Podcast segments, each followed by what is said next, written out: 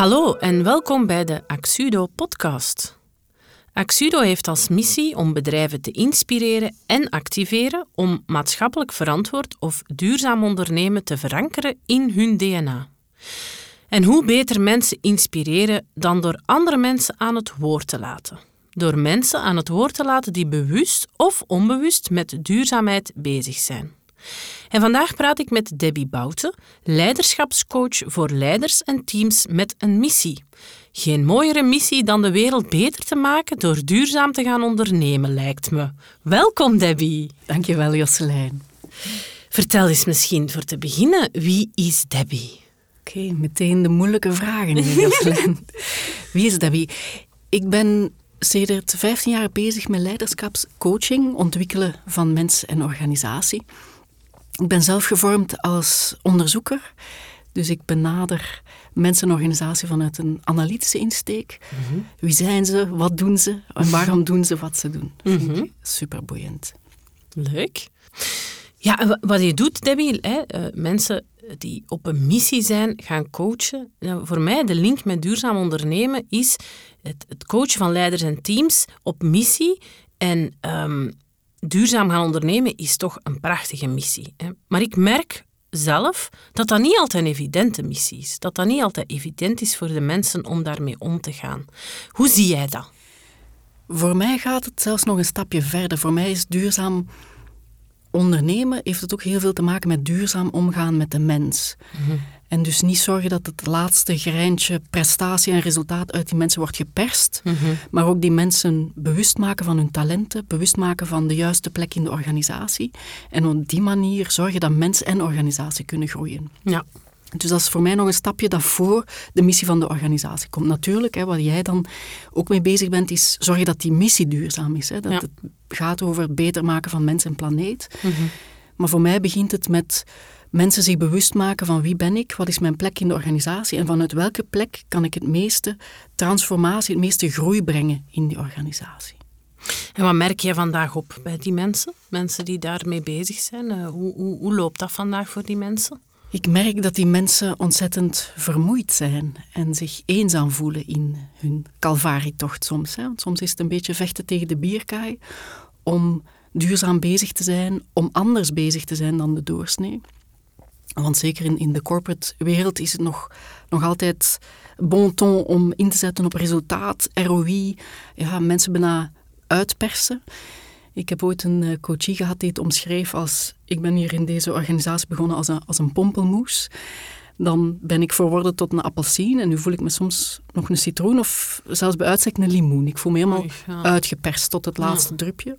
En dat is voor mij niet duurzaam ondernemen of duurzaam omgaan met mensen. En dat is ook niet evident om, denk ik, hè, want jij krijgt die coachie bij u, die voelt zich hè, als een citroen, laat ons zeggen. Zo iemand gaat terug naar zijn werkplek of haar werkplek en heeft hopelijk van jou een aantal tools en, en een aantal middelen, een aantal inzichten verkregen om op die werkplek op de een of andere manier eventueel toch nog te kunnen functioneren. Maar dat lijkt me niet evident als zoals je zei, het is toch vaak ook het systeem, mm -hmm. laten we het zo even noemen, van het bedrijf of de cultuur in dat bedrijf, die dat maakt dat zo iemand ehm, tot een citroen gereduceerd wordt. Mm, absoluut, absoluut. Dus er zijn twee mogelijke uitkomsten. Hè. Sowieso gaat die persoon bewuster terug naar zijn werkplek en probeert hij daar zijn baas en collega's ook te overtuigen van anders omgaan met zichzelf, met hun eigen lichaam, hun eigen energiesysteem. In het beste geval gaan de mensen daarin mee en verandert de cultuur en het klimaat. Maar het kan ook zijn dat die persoon terugkomt en op weerstand botst. Mhm. Zich bewust is geworden van hoe dat hij het wil aanpakken, maar het niet kan doen in die context. En dan, ja, een andere tot andere beslissingen. Ja. ja. En is het soms ook zo dat die persoon dat in zijn oude systeem, zullen we maar even zeggen, de kans krijgt om jou als... Ehm, als middel, zal ik maar even zeggen, in te zetten. In de zin van dat je dan zo'n team kan gaan coachen, waar dat je die mensen allemaal samen kan in een bepaalde richting ehm, ja, veranderen. Ja, absoluut. Dat is het droomscenario natuurlijk. Hè? Mm. Dat, zo, dat het hele systeem bewust wordt van hoe gaan we met elkaar om, hoe gaan we met onze hulpbronnen om, hoe zorgen we ervoor dat de energie die hier zit in zowel geld, middelen, tijd, maar ook in onze mensen, dat we die maximaal inzetten om resultaten te boeken.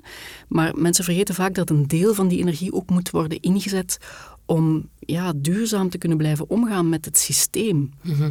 Dus niet alle energie die erin zit kan 100% gaan naar resultaat en output. Een deel van die energie moet gaan naar hoe gaan we met elkaar om, hoe zorgen we ervoor dat hier rust is, dat er creativiteit is, dat er plezier is, dat er vertrouwen is. Ja. Al die aspecten vragen ook energie. En dat vergeet men vaak. Ja, heel vaak denk ik. Want allee, dat lijkt mij een, een eh, openbaring als iemand dat begint te beseffen. En, en dat verandert niet alleen je professionele leven, denk ik dan. Waar, waar ik heel vaak verbaasd over ben, is dat mensen denken dat ze een vaatje energie hebben voor thuis en een vaatje energie voor op het werk. En als ze thuis bezig zijn met een verbouwing of een zieke ouder of een ziek kind, dat vraagt ook energie. En toch denken ze dan dat ze nog steeds evenveel kunnen geven op dat werk ook. En dat is vaak de oorzaak van, van burn-outs. Ja. Omdat mensen ja, maar blijven gaan aan dezelfde energie op het werk, maar ze vergeten omdat er thuis ook veel energie gevraagd wordt. Of omgekeerd. Ja. Ik denk dat dat toch voor mij, nu dat je het zo zegt, dat dat voor mij ook wel iets is waar ik vroeger mee gestruggeld heb in de zin, of niet besefte gewoon. Hè? Mhm. Dus ik denk dat het ook wel, ja, dat het toch wel belangrijk is dat mensen dat meer en meer gaan inzien. Nu, ja, zo iemand die, die bij jou um, de handvaten krijgt om die dingen vast te pakken, ja, dat, dat wordt op een of andere manier toch een, een soort van pionier, denk ik dan. Hè? Dat is iemand die dat echt uh, probeert, inderdaad, zoals je daar juist zei, in het beste scenario om iedereen in zijn team mee te trekken. Hè? Thuis ook een aantal dingen aan te passen of mee te trekken daarin.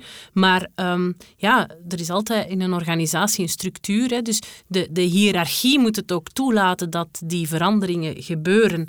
Lijkt me dan dat, je, dat zo iemand in een team zou moeten zitten, idealiter, waar de, de, de baas, het even noemen, een ander soort van leider is dan wat we gewoon zijn, toch? Mm, ja, en ik start ook graag aan de top.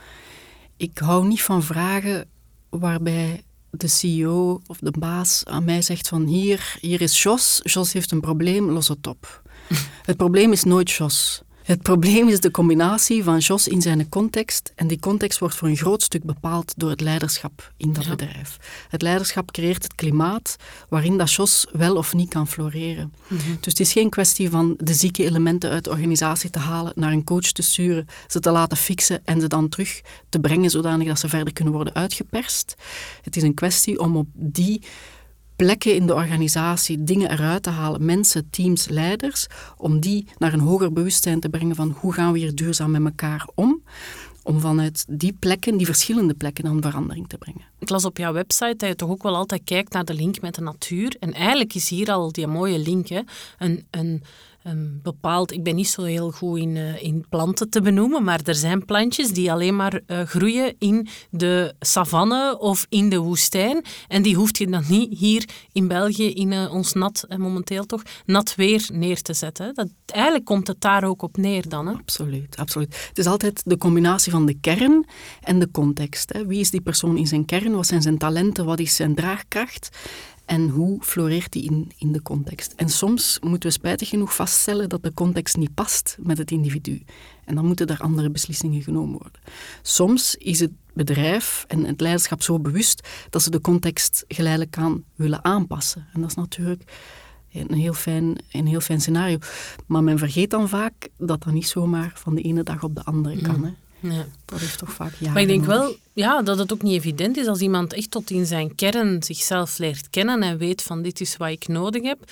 En of de context ehm, is er niet naar, dan moet je wel op zoek gaan naar een nieuwe context. Dat is ook niet evident, denk ik dan. Want in welke context floreer je dan wel goed? Dat is dan toch ook wel een grote uitdaging. En daarom geef ik vaak mensen die dan toch de beslissing nemen om op zoek te gaan naar een andere uitdaging, om heel goed ook de cultuur van het bedrijf te analyseren voordat ze een beslissing mm. nemen. Dus het is niet alleen de rol die belangrijk is en de rol die moet passen, maar het is ook de omgeving. Voelt u daar goed? Raakt u daar geïnspireerd? Eh, voelt u goed voelde, dat je de mensen kunt vertrouwen. Dat is essentieel. En het, het leiderschap van dat nieuwe, die nieuwe context is dan eveneens belangrijk. Hè? Want het is daar dat, het, dat er een bepaalde hoe moet ik dat zeggen, ja, een bepaalde insteek moet zijn om de dingen anders te willen aanpakken. Dat, dat lijkt mij toch iets dat vandaag nog niet overal zo is. Hè? Nee, klopt. En ik denk dat daar de eerste vereiste vooral is dat leiders moeten willen luisteren naar de context. Wat wil hier mhm. gebeuren? Het is geen kwestie, je had het daar straks over structuur en hiërarchie. Dat zijn volgens mij niet de bedrijven die, die het gaan halen. Als, als structuur en hiërarchie voorop staat, ik denk dat je moet leren kijken naar je organisatie en naar je mensen als levende systemen. Systemen die continu in ontwikkeling zijn. En dat je moet leren luisteren naar wat willen hier bewegen, wat wil hier wakker worden, waar gaan we naartoe. En in een vaste structuur is dat niet mogelijk. En, en dank je wel om die vergelijking met de natuur naar boven te halen, want dat is effectief zoals het werkt. We vergeten vaak dat wij deel zijn van de natuur, maar wij zijn inderdaad plantjes of diertjes die in bepaalde contexten wel of niet floreren. Mhm. En we denken soms, door coaching kunnen we van iemand die in C een detailist is, een groot visionair maken, maar dat is niet zo. Leer kijken naar wat, wat is er en probeer dat zo groot mogelijk te mhm. maken. Ja, doe mij direct aan een aantal dingen denken. Ten eerste, wat je daar juist zei, van, we denken als mens vaak dat we ja, boven de natuur staan. Dat is eigenlijk een van de grootste uh, issues waarom dat we vandaag staan waar we staan op gebied van uh, klimaat en, en, en de omgeving. Dat is omdat we vergeten zijn dat wij deel zijn van de natuur en dat wij mee een deel uitmaken van dat systeem. En momenteel denk, denken 90% van de mensen, denk ik, dat we daarboven staan. Maar dat is totaal niet waar. Wat ik ook wel heel um, mooi vind, wat je zegt, is van dat een, een bedrijf eigenlijk een levend systeem is. En, maar dat doet mij dan direct ook wel denken aan, neem nu dat je als bedrijf uh, binnen jouw levende systeem een nieuw plantje, namelijk medewerker, hè, aantrekt, omdat er daar uh, bijvoorbeeld nood is aan die rol, dan moet je eigenlijk er ook wel voor zorgen dat, dat nieuw, die nieuwe persoon, dat die ook wel weer in dat levende systeem kan floreren. Dus eigenlijk verandert uw systeem opnieuw met elke nieuwe medewerker die toekomt. Vandaar het belang van luisteren. Hè. Wat is de impact van die nieuwe persoon?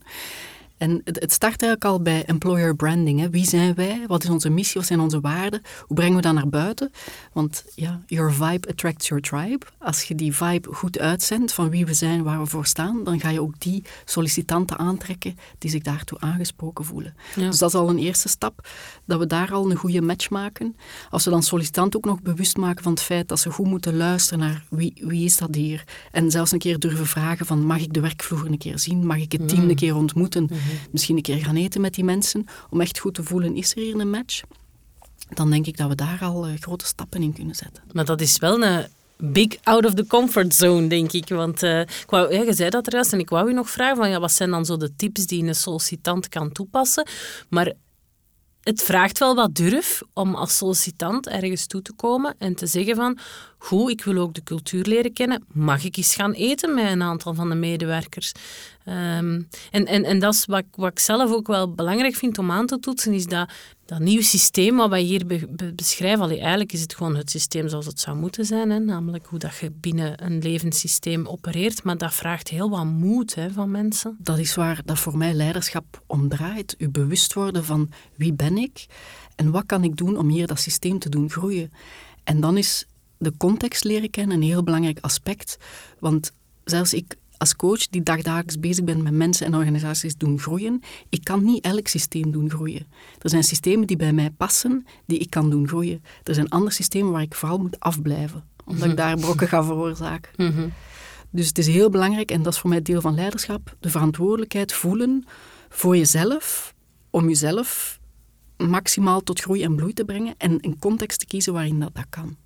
Ja, en ik denk dat daar ook wel de, de durf zit hem juist in het feit van ik weet wie ik ben, ik weet waar ik voor sta, ik weet wat ik nodig heb, dus ik ga die vraag stellen, omdat ik weet dat als ik die vraag niet stel, dat ik in de problemen kom, bij wijze van spreken. Maar als ik ze niet stel, dan ben ik verwijderd van mijn, mijn eigen zelf. En daar zit hem de moed in. Maar dat is wel een project van ja, jaren, denk ik toch, bij sommige mensen. Ik denk levenslang. Mhm. Bewust worden van wie ben ik, bewust worden van welke beslissingen wil, durf, kan ik nemen. Hmm. Ik denk dat dat levenslang ontwikkelingswerk is. Langs de ene kant vind ik dat een uitdaging, langs de andere kant vind ik dat soms ook wel wat vermoeiend. Zo, hè? Je moet er toch, um, en komen we terug op dat energiemanagement, vind ik ook wel een belangrijk, wat ik bij mezelf ook wel merk, is dat ik veel meer moet leren om te voelen van, ik ben gewoon moe nu, ik ga dat hier niet meer doen. Ik ga nu stoppen met wat ik aan het doen ben. Ik ga even tijd voor mezelf nemen. Ik ga even rusten.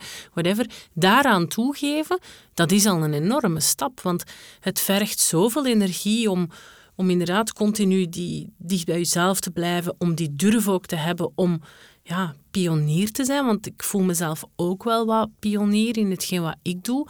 Maar ja, energiemanagement is toch wel een van de essentiële zaken daarin. Kan je daar misschien nog wat meer over vertellen? Hoe dat je dat dan kan doen of wat tips of zo? Ja, het is inderdaad het, het eerste werk dat ik doe als mensen bij mij komen. Hè. Vragen van, hoe is het eigenlijk met u? Hoe voelt u?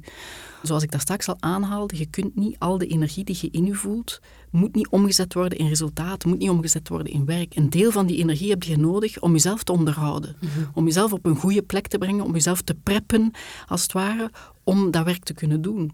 En ik denk dat dat belangrijk is uh, dat mensen dat beseffen. Dus daar, daar starten we mee als, als mensen toekomen. Even een analyse te maken van hoe is het nu eigenlijk met mij? Heel eerlijk, brutaal eerlijk. Waar sta ik nu? En ik, ik heb dan bijvoorbeeld ook een lijst met symptomen die mensen vaak over het hoofd zien. Hè? Die symptomen die op het eerste zicht heel simpel lijken en, en niet onrustwekkend. Maar bijvoorbeeld, hoe slaap ik? Hoe eet Hoe is mijn spijsvertering?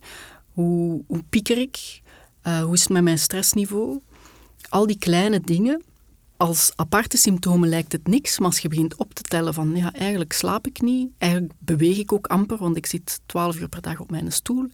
Uh, ik kom nooit buiten, ik kom niet in de natuur, ik ben eigenlijk heel kort af tegen mijn kinderen, ik snauw tegen mijn partner. Als je al die aspecten bekijkt, ja, dan kun je niet zeggen dat die persoon goed in zijn vel zit. Mhm. En het is dat totaaloverzicht dat mensen soms vergeten te nemen. Ja. Want ze vinden, ah ja, maar ik, ik lever nog af op het werk, dus ik heb genoeg energie. Ja. Maar dat is weer vanuit dat, dat punt waar dat we daar straks zeiden van mensen zien zichzelf geen deel van de natuur of van het systeem, terwijl dat die dingen juist allemaal samenhangen met het feit, feit, dat we een levend wezen zijn. En uw spijsvertering, uw slaap, uw, uw beweging en zo, dat hangt ook allemaal samen. En dat is niet los van die prestatie. Precies. Ja, Precies. ja niet evident, denk ik, voor mensen om, om daar zo maar bij stil te staan. Hè. Dat is... Is dat niet een moeilijk eerste gesprek? Mm, voor, voor mij niet. voor veel mensen wel, om, om het te horen. En het is vaak ook dat ik echt met een grote hamer moet bovenhalen om te zeggen van, je zit echt op het randje van een burn-out. Mensen willen dat niet horen. Hmm. Mensen willen gewoon door blijven gaan. Ja. En ze vergeten om voor zichzelf te zorgen. Ja. En als we het dan hebben over duurzaam omgaan met jezelf, dan is denk ik energiemanagement wel ja, één, top één prioriteit. Ja, dat is waar. En iets wat we vandaag in de maatschappij gewoon echt niet genoeg doen. Hè. Hoeveel mensen dan niet continu, hè, dan, al is het maar gewoon nog veel te laat zitten te Netflixen en dan s'morgens niet uit hun bed geraken. En, allee, dat, is allemaal niet, niet, dat is allemaal niet vast voor alles rondom u, voor uw relaties, voor uzelf, ook voor uw werk, voor, voor alles wat je eigenlijk wil doen, ook voor uw vrije tijd. Ja, Het, is, het is een statussymbool om altijd aan te staan. Ja always on. En de momenten van rust pakken, een keer in je zetel zitten en niks doen, een keer in een bos gaan wandelen, dat wordt niet gezien als iets wat dat oplevert. Nee. Want het zijn net die dingen die je nodig hebt om ja, tot jezelf te komen. Ik had, uh, ik had uh, gisteren een quote van Brené Brown gelezen. Ik kan hem nu niet helemaal reproduceren, zeker al niet in het netjes Engels. Maar ik zal hem in de show notes zetten. Maar het kwam daarop neer dat het heel veel durf, hè, courage, dat stond erin, neemt om in een wereld waar we vandaag alleen maar kijken naar prestaties en wat heb ik bereikt en waar sta ik, om daar te kiezen voor rust en ja, structuur en voor jezelf zorgen. Dat, dat is niet evident, hè? Nee, nee, dus ik moet ook heel vaak herhalen dat een carrière geen sprint is, maar een marathon. Mm en marathonlopers ja, in hun voorbereiding moeten ook rust nemen en op hun voeding letten. En eigenlijk is het net hetzelfde voor mensen die op een hoog niveau willen presteren in, uh, in, in, de corporate wereld. Maar zelfs ook voor doodgewone mensen hè, die niet op presteren gericht zijn. Het is belangrijk hmm. om te weten ten eerste wat is mijn handleiding, mijn energiehandleiding. Er zijn een aantal dingen die ja, gelijk lopen voor de meerderheid van de mensen, maar er zijn ook een aantal heel specifieke kenmerken die alleen voor jou gelden. En het is zaak om die te achterhalen. Hoe werk ik eigenlijk? Hoe, wat, hoe zit mijn handleiding in elkaar? Ja, dat is niet evident. Dat is heel vaak aan jezelf de vraag stellen van hoe voel ik me nu? En dat dan ook nog eens kunnen benoemen. Ook niet evident. Hè? Dus het is, het, is, het is een heel uh, uitdagende oefening. Ik ben er zelf ook jaren geleden mee begonnen, hè, omdat we elkaar ook jaren geleden hebben leren kennen. Hè. Je, hebt, je hebt mij daarin aangezet. En ik vind dat soms toch nog altijd een, een vermoeiende vraag. Want dan denk je, hoe voel ik mij nu eigenlijk? Ik weet het eigenlijk niet goed. Maar ik merk wel dat als de parameters juist zitten, laat ons het zo zeggen, bepaalde dingen die ik doe, dat ik mij dan wel gewoon veel beter voel. Dat kan ik wel al heel goed benoemen. Maar ik heb zelf wel het gevoel dat ik nog een hele weg te gaan heb zoals je zelf zegt, levenslang. Maar dat is prima, dat is oké. Ehm, het is ook wel een heel uitdagend pad om te volgen. Sommige mensen gaan daar misschien niet per se de moed voor hebben. Maar zoals je daar juist al zei, dan, soms zitten ze op het randje, maar soms gaan ze ook gewoon in burn-out. En dan, dan merk ik wel heel veel in mijn omgeving dat dat toch een moment is waarop je gewoon moet. Dan moet je naar jezelf kijken. Je wordt geconfronteerd met jezelf en met alles wat je doet. het advies zou zijn, laat het zover niet komen. Maar daar heb je ook heel wat coaches die eigenlijk vanuit dat punt met jou beginnen werken. Nu, als je echt in een burn-out zit, zegt jouw lichaam gewoon stop. En dan is de enige optie in je bed liggen de eerste dagen, weken, om terug een beetje op je positieve te komen. Maar vergis je niet, herstellen van een burn-out is hard werken. Vroeger gaven ze het advies van rusten, rusten, rusten, maar dat is zo niet. Je moet ten eerste al beginnen ontdekken wie ben ik, hoe werkt dat hier, hoe is het zover kunnen komen, wat waren die signalen, want je lichaam geeft luide signalen. En het is zaak om te leren luisteren naar je lichaam wanneer het fluistert en niet wanneer het moet beginnen roepen. Mhm. En een burn-out is echt overdovend luid roepen. Ik ken mensen bij wie dat het systeem gewoon helemaal uitgeschakeld is en die een bed niet meer uitgeraken. Mhm. Maar daarvoor komen er al heel veel signalen. Hè. Bij, bij, veel mensen begint het met hoofdpijn, nekpijn, schouderpijn, een beetje rugpijn, wat gesukkel, een keer een verkoudheid, de week erop een griep. Dingen die, was mildere symptomen die elkaar opvolgen. Dat is het moment om te beseffen van ik ben erover aan het gaan. Mhm. Ik moet wat gas terugnemen. Mhm.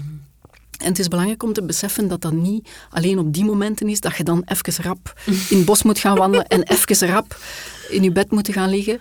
Nee. Ik denk dat het heel belangrijk is dat mensen... Ik ben een heel grote fan van microhabits, mm dus kleine gewoontes die je elke dag doet om dat systeem te onderhouden. Het gaat echt over dagelijks onderhoud. Ja.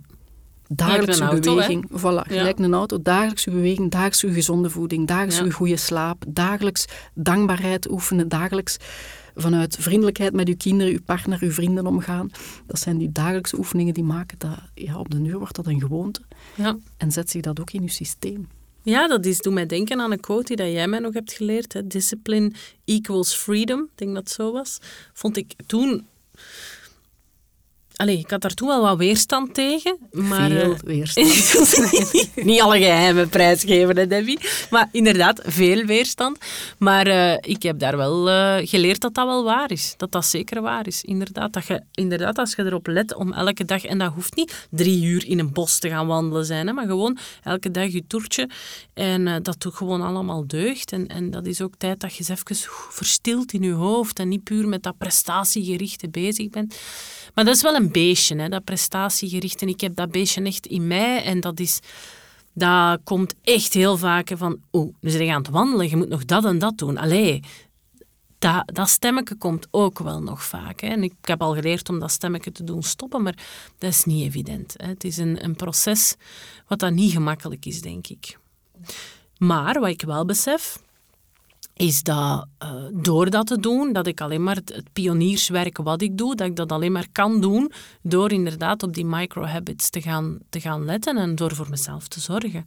Dat merk jij zelf ook, denk ik. Want eigenlijk ben je ook een pionier, hè, Debbie? Ja, dat klinkt raar om dat van jezelf te zeggen, maar ik denk, ik denk dat het ook gewoon zo is dat je als coach alleen maar mensen kunt begeleiden in het pad dat je zelf hebt gelopen. Mhm. Dus voor mij is het ook een zoektocht geweest naar energiemanagement. Voor mij is het ook een zoektocht geweest naar hoe regel ik die knop van mijn prestatiebeest, hè, zoals dat jij het noemt. Mijn knop stond altijd volledig open. Gaan, gaan, gaan. Resultaten produceren, mijn cv opbouwen. Totdat mensen zeggen van, ja, maar jij bent een robot, je gaat over lijken. Ik dacht dan, oei, dat wil ik nu ook niet. Ja. En totdat je ook je eigen lichaam tot, tot het uiterste pusht. Ja. En dat brengt u nergens, nogmaals, het is een marathon, geen sprint. En ik heb dat ook een paar keer zelf moeten horen en een hamer moeten voelen van ofwel collega's ofwel van mijn lijf. Dat zei van, nee, maar zo gaan we, niet, zo gaan we hier niet samenwerken. Mhm. En het is echt ook een samenwerking met uw lichaam. Ja. Wat dat je eraan geeft, krijg je ook terug in de vorm van energie. Ja, mooi. Misschien nog eens even, we hebben daar juist gesproken over, over uh, de, de, de context, hè, want we hebben het nu al heel tijd gehad over jezelf en, en hoe dat je zelf aan energiemanagement en dergelijke kan doen. Maar nog eens terug naar die context. Die teams waar dat jij mee aan de slag gaat, hoe start je daar eigenlijk aan? Hoe kan je beginnen een team zich bewust te laten maken? Want dat is toch ook met kleine stapjes, denk ik. En in een team zitten natuurlijk meerdere mensen. Hè? Dus meerdere kleine systeempjes die deel uitmaken van een groter systeem. Dus hoe groter het team, hoe complexer het gegeven. Maar je gaat zien dat een team altijd ook zijn eigen dynamieken ontwikkelt. Dus het is zaak om ook daar weer te luisteren, te kijken, te observeren. Wat gebeurt hier als we dat team samenzetten? En dat kan eigenlijk aan de hand van hele eenvoudige oefeningen, waarbij dat je het team een kleine taak geeft en dan observeert van hoe gaan ze met die taak om? Overleggen ze? Weten ze wat het doel is? Heeft iedereen hetzelfde doel? Hoe bespreken ze het proces om tot dat doel te geraken? Hoe gaan ze om met falen? Als er iemand een keer bij wijze van spreken de bal laat vallen, hoe reageren ze daar dan op? Mag het team falen? En ik werk heel vaak met teams die aan innovatie doen. Ja, falen is natuurlijk een voorwaarde om nieuwe dingen te ontdekken, want hè, dat hoort dan ook bij pionieren, mhm. nieuwe dingen proberen. Ja, 99% van die nieuwe dingen lukken niet. Mhm. Maar het zijn net die pioniers die doorzetten en blijven proberen en om kunnen met dat falen, die tot resultaat uh, zullen komen. Hè. Dus we beginnen dan eigenlijk aan de hand van hele simpele oefeningen. Dat duurt een uurtje of zo. Op een uurtje tijd hebben alle dynamieken van het team uh, in kaart gebracht. Mhm. Je ziet hoe mensen overleggen, hoe ze omgaan met dat falen, hoe ze opnieuw de moed vinden om opnieuw te proberen enzovoort. En die dingen observeer ik dan in, in een uurtje tijd. En dan geef ik die terug. En dan vraag ik aan het team van, kijk, dit heb ik gezien. Is dit iets wat dat jullie herkennen vanuit jullie dagdagelijkse werk? Mhm. En dan voelen ze zich vaak betrapt van, oei, ja, eigenlijk waar. Ja, mhm. ja, dat is juist. We overleggen nooit over wat is ons doel eigenlijk. Mm Dus om, om Jos er terug bij te halen, Jos gaat naar links, Marieke gaat naar rechts en het team beweegt niet in één richting. Dat is mhm. natuurlijk... Ja, niet... ja, het klinkt zo logisch, maar het is voor heel veel mensen toch nog altijd niet, niet ingeburgerd. Hè? Om, om, om inderdaad vanuit dat systeem, vanuit uw natuurlijke zijn. Um, en het begint eigenlijk opnieuw daar. Hè? We hebben lang aandacht besteed, ook tijdens ons gesprek, aan wie ben je zelf. Maar dat is ook de essentie. Want het is pas als je zelf weet van wie je bent, dat je kan in zo'n in zo'n traject kan vertellen van, nee, maar wacht eens, ik ben dit, hè. dit is mijn systeem, dit is hoe dat ik uh, functioneer. Klopt, en als ik even mag inbreken, dus iedereen heeft zijn eigen systeem. Dus als we kijken naar een team met zeven individuen, zijn dat zeven kleine systeempjes met hun eigen handleiding. Die komen samen in een systeem, in een team. Dat team heeft ook zijn eigen identiteit. Mhm. Want dat team zou anders zijn, moesten daar twee andere mensen in zitten. Mhm. Dus elk team heeft ook zijn eigen identiteit. En het, voor mij is de sleutel tot leiderschapsontwikkeling en teamontwikkeling net die identiteit ontdekken. Mhm. Wie zijn wij als groep? Waar staan wij voor? Wat zijn onze normen en waarden? En die wijken soms af van de individuele normen en waarden. En dan mhm. komen we terug bij wat we daar straks besproken hebben. Pas ik hier in deze context of botst dit te hard met mijn normen en waarden? Ja. Dus Perfectie ga je nooit vinden daarin, denk ik. Maar inderdaad, botst het te hard. Ja, als het te hard botst, dan uh, is er een andere context nodig. Hè? Ja, perfectie vind je niet, maar al, je vindt wel altijd groei. Ja. Want ook van de teams waarin ik zelf heb gewerkt, waar het meeste wrijving zat, zat ook de meeste uitdaging voor mezelf om te onderzoeken, pas ik hierin? Of heb ik een deel van mezelf te ontwikkelen dat, dat nog niet ontwikkeld is, om hier wel een rol in te kunnen spelen? Ja, dat is geen gemakkelijke vraag, denk ik. Nee. Ik denk dat je al snel... Allez, ik zou toch al snel zoiets hebben van, hoe ik pas hier niet. Doei. ja. dat is niet altijd de juiste dat is niet altijd de juiste insteek, want ja, het is inderdaad die groei dat je op zoek moet gaan. Hè? absoluut. En je hebt dan andere uiterste mensen die zich dan zodanig aanpassen om toch maar bij de groep te horen, dat ze voorbij gaan aan zichzelf en leeglopen. Mhm. Allemaal heel uh, interessant en boeiend, hè, Debbie. Zijn er zo boeken die we kunnen meegeven aan onze, aan onze luisteraars om daar eens rond te lezen? Specifiek over energiemanagement. Ja, bijvoorbeeld. Ja. Er zijn hele interessante boeken geschreven over ochtendrituelen, hè, morning habits Ja. of micro habits. zijn eh, hele leuke boeken rondgeschreven. Ik ga ze zeker meegeven voor in de show notes. Maar super, maar we zullen in de show notes inderdaad nog verdere inspiratie zetten. Eh, boeken, podcasts en dergelijke. Want ik denk dat heel wat mensen ehm, hier wel mee aan de slag gaan willen en kunnen. En eigenlijk zouden moeten. Uh, maar de essentie is eigenlijk de, dat we vandaag hier een gesprek hebben gehad over ehm, mensen op een missie. En eigenlijk heeft bijna iedereen een missie. En dat dat niet altijd evident is om bij je missie te blijven. Dat je zelf heel goed moet leren kennen om van daaruit naar je context te kijken. En pas ik daarin? Moet ik daar groeien? Of is dit gewoon mijn context niet? Het zijn allemaal heel gedurfde beslissingen die een mens kan en, en moet nemen om te zorgen dat hij eigenlijk op op zijn energieniveau blijft, dat hij zich goed voelt en dat hij uh, een duurzaam leven kan leiden. Zeg, mooi hè? Heel mooi samengevat, Jocelyn. Dank je wel. Dank je wel voor dit gesprek, Debbie. Zo, dat was het alweer voor vandaag. Ik hoop dat we jullie hebben kunnen informeren en inspireren. En zoals gezegd gaan we nog heel wat boeken en verdere informatie in de show notes zetten. Aarzel niet om een kijkje te nemen op de website van Debbie of connectie te maken met Debbie via LinkedIn voor eventuele vragen of gesprekken.